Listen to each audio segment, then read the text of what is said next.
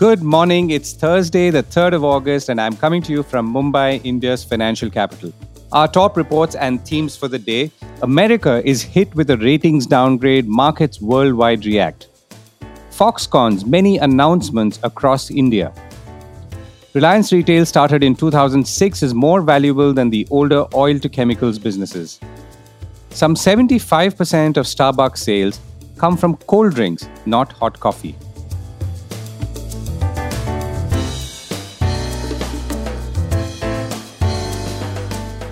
This is a core report with Govindraj Ethiraj.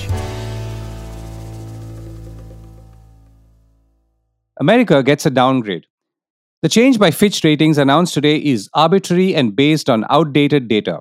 Is how you think an Indian government official would react to a ratings downgrade for India. Well, no. This is what the US Treasury Secretary Janet Yellen said in a statement after Fitch Ratings downgraded the US government's credit rating in turn just a few weeks after President Biden and the Republicans came on the brink of a historical default. The Wall Street Journal says that this downgrade is the first by a major ratings firm in more than a decade and is evidence that increasingly frequent political skirmishes over the US government's finances are clouding the outlook for the $25 trillion global market for treasuries. Fitch's rating on the United States now stands at a AA plus or one notch lower than the top AAA grade.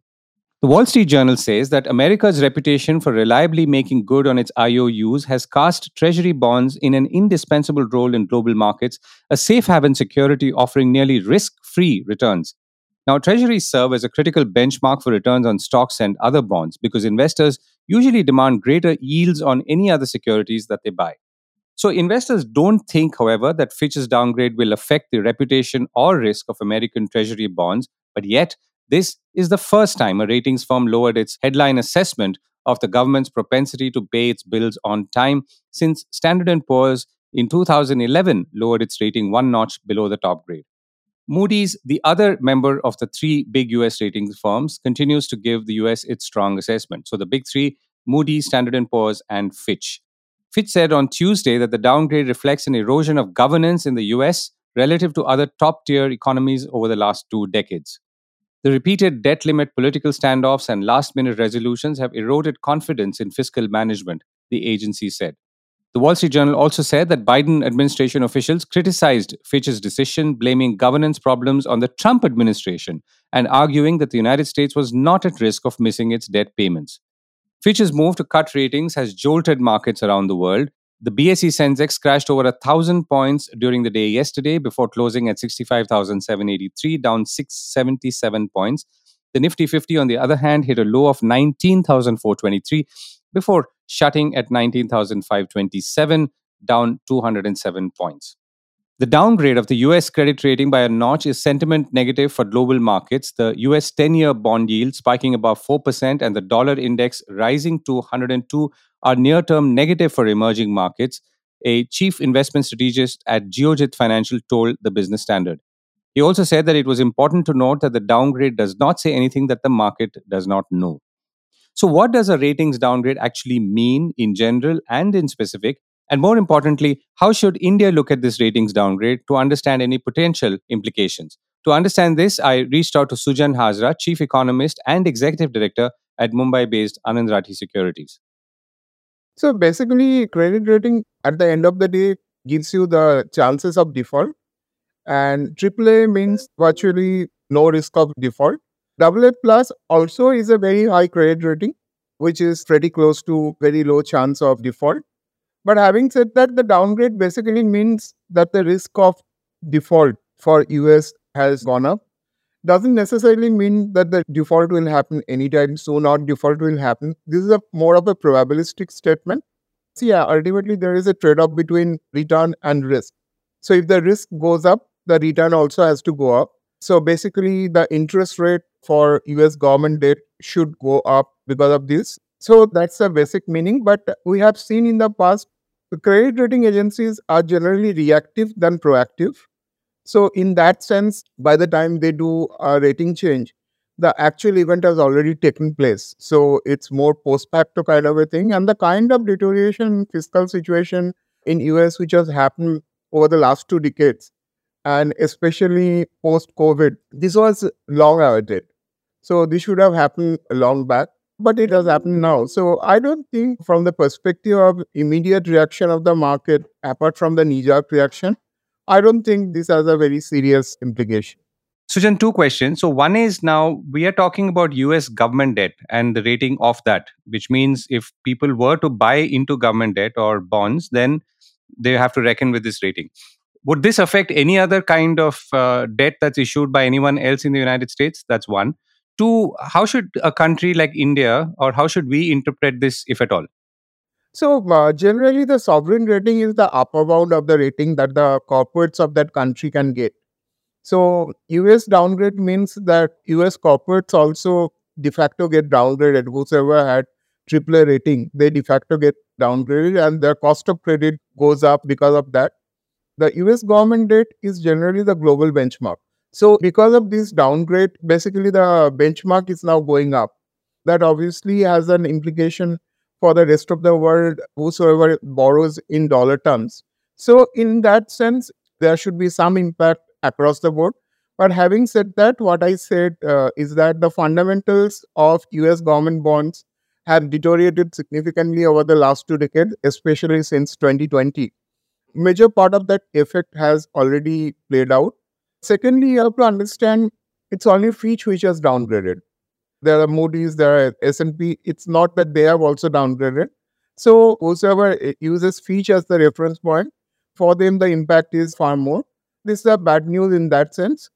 Now, if we come to the context of India, as you know, India by most reckoning has the lowest investment grade rating. And what is interesting is that India's credit rating has not improved over the last 20 years.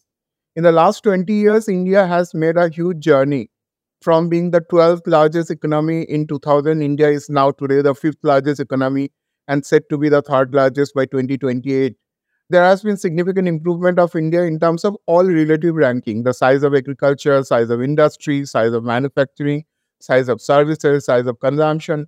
So that obviously hasn't got reflected in India's credit rating. So in that sense, in case of India, the credit rating upgrade is overdue. The only thing which holds India back is our fiscal deficit. Historically has been significantly higher than uh, other countries who are in the broad range. So that's the reason, perhaps, and most important reason. But what is important to understand for India, in case of equities, 37% of the free float market cap is held by foreign portfolio investors. Another 17% free float is held by foreign direct investment. So technically, 53% of the free float market cap of India is controlled by the foreigners. Whereas in case of debt market, it's only about 2% of our market cap is controlled by the foreign entities. So, in that sense, the impact of a debt market on India is always lower. Second, as I said, India's fundamentals have improved and India deserves a, rating upgrade. So, I don't expect uh, impact on the Indian debt market to be any significant beyond the very short term impact. Right. Uh, Sujan, thank you so much for joining us. Thank you. when diversifications pay off. Reliance Industries' retail arm is now valued at almost twice its decades old and cash generating oil to chemicals business, or O2C. According to stockbroking house Bernstein's latest report on the company dated 1st August, Reliance's retail business is valued at $112 billion, while its O2C business is valued at $57 billion. The research firm also valued its JioMart platforms business at 77 billion and new energy like renewable energy businesses at 17 billion dollars. So Bernstein says the Reliance is on the path of unlocking across business segments, evident from the recent initial public offer of Jio Financial Services, buyouts of minorities and potential investors in Reliance Retail, and the stabilizing of its telecom capital expenditure. All these potential unlocking opportunities across businesses with a path to potential IPOs are a key medium term catalyst, the brokerage has said. Reliance Retail, by the way, reported a turnover of about 260,000 crores for the financial year 22 23. And as on March 31st, 2023, Reliance Retail operated about 18,000 stores across 7,000 towns with a retail area of over 65 million square feet. Now, Bernstein says that it expects the O2C business to be the largest contributor of earnings before interest, tax, and depreciation, or EBITDA, in FY24 at 38%. Beyond FY24, now FY24 is obviously the year ending 23 24 and is running right now. The digital and retail businesses will grow at a faster rate, which will limit the EBITDA contribution from oil to chemicals to around 20 to 30% of total EBITDA. Now, this still remains significant. Digital will represent 35 to 40% of total EBITDA over the next five years, Bernstein says. And retail, that's offline and online, will grow from 10 to 12% of total EBITDA last year to about 17% by 2027. From diversification to a focus on consolidation. Gautam Adani's Ambuja Cements is set to buy a majority stake in Sanghi Industries, buying out the owners with a deal giving the company a roughly 50 billion rupees or 606 million enterprise value, according to Bloomberg News. Reuters first reported that Ambuja has reached an agreement to buy Sanghi, started by entrepreneur Ravi Sanghi. Sanghi has an annual production capacity of about 6.6 million metric tons of clinker and 6.1 million metric tons of cement, according to the company. Adani already controls around 67 million tons of cement capacity between Ambuja Cement and ACC, both companies it acquired a few years ago. And Indigo reports the highest ever quarterly profit. It helps when one of your competitors, roughly 60 aircraft, are sitting on the ground and unable to challenge you for seats or share, or for that matter, price. Indigo was back in the black in the April to June quarter of financial year 23 24, that's running now, after it posted its highest ever quarterly net profit of 3,000 crores during the period. It reported a net loss of 1,060 crores for the same period last year, though it did report a lower profit in the previous quarter, that's ended March 31st, 23. Passenger ticket revenues were up around 31%. Indigo's shares closed about 3.7% higher at 2,666, as against a 1% fall in the BSE Sensex today, which I referred to a little while ago. So, what is Foxconn up to? Foxconn, a key Apple supplier, is to invest $600 million in two manufacturing projects in Karnataka, including one in partnership with US based Applied Materials, a state government statement has said. Foxconn will invest $350 million to set up a unit to make components for smartphones, including for the iPhone. It will invest $250 million in a second plant for producing chip making tools in partnership with Applied Materials, who is also a major player in semiconductor equipment. So all of that's good. Except that on Tuesday, Foxconn refuted reports saying it was investing 194 million or 1,600 crores in Tamil Nadu for an electronics components manufacturing facility. This was told to Reuters by a government source. We did not sign any investment agreement, Foxconn was quoted as saying by the Securities Times newspaper, adding that the company had issued a statement in July refuting similar rumors. Around three weeks ago, Foxconn walked out of a much publicized $19.5 billion semiconductor joint venture with Indian metals to oil conglomerate Vedanta. The world's largest contract electronics maker had signed a pact with Vedanta last year to set up a semiconductor and display production plant in Gujarat. So while Foxconn will clearly keep stepping up investments in India, it's also shopping around the country. As it does that, obviously state governments, among others, seem to be leaking conversations which may or may not be at an early stage, in some cases at least, which leads to some speculative reports. But from what I could take away from telecom research from Counterpoint Research, at this point, Foxconn has four plants in India in Tamil Nadu, including one dedicated to Apple. Expansions announced also include a plant in Telangana and in future maybe other areas depending on their beyond smartphone strategy such as automotive, IoT, that's the Internet of Things, and other devices. From semiconductors to jobs, India's overall unemployment rate fell in July as rural areas saw increased demand for agricultural labor with the onset of monsoon rains. The total jobless rate fell to about 7.95% in July, or just under 8%, from about 8.45% in June, according to data released by the privately owned Center for Monitoring Indian Economy, or CMIE.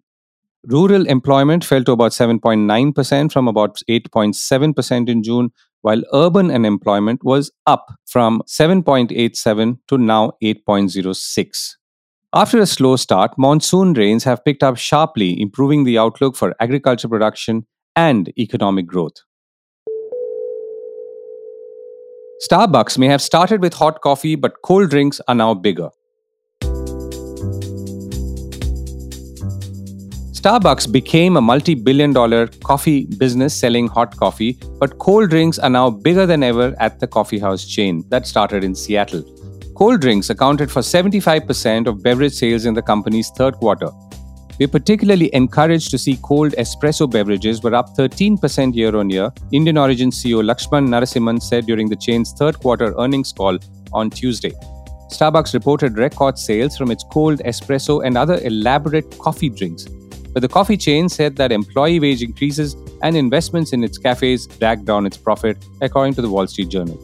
Cold foam, in fact, is the fastest growing add on at Starbucks, he said.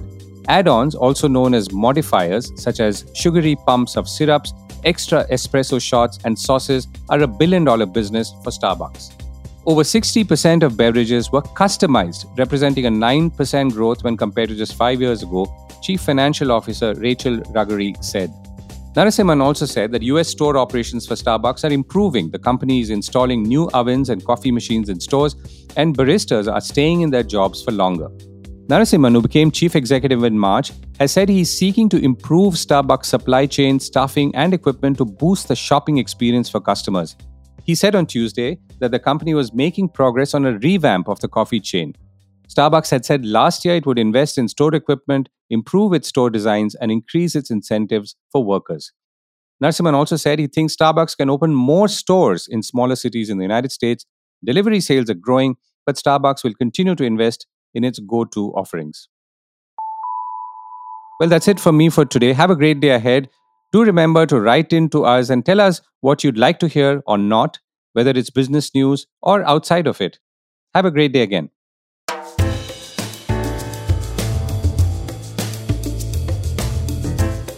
This was the core report with me, Govindraj Ethiraj. Do stay connected with more of our coverage at the core. You can check out our website or sign up to our newsletter at www.thecore.in. That is www.thecore.in or follow us on LinkedIn, Twitter, and Facebook as well. Now, we would love your feedback on how we can make business more interesting and relevant to you including our reporting on India's vibrant manufacturing sector. Write to us at feedback at thecore.in. Thank you for listening.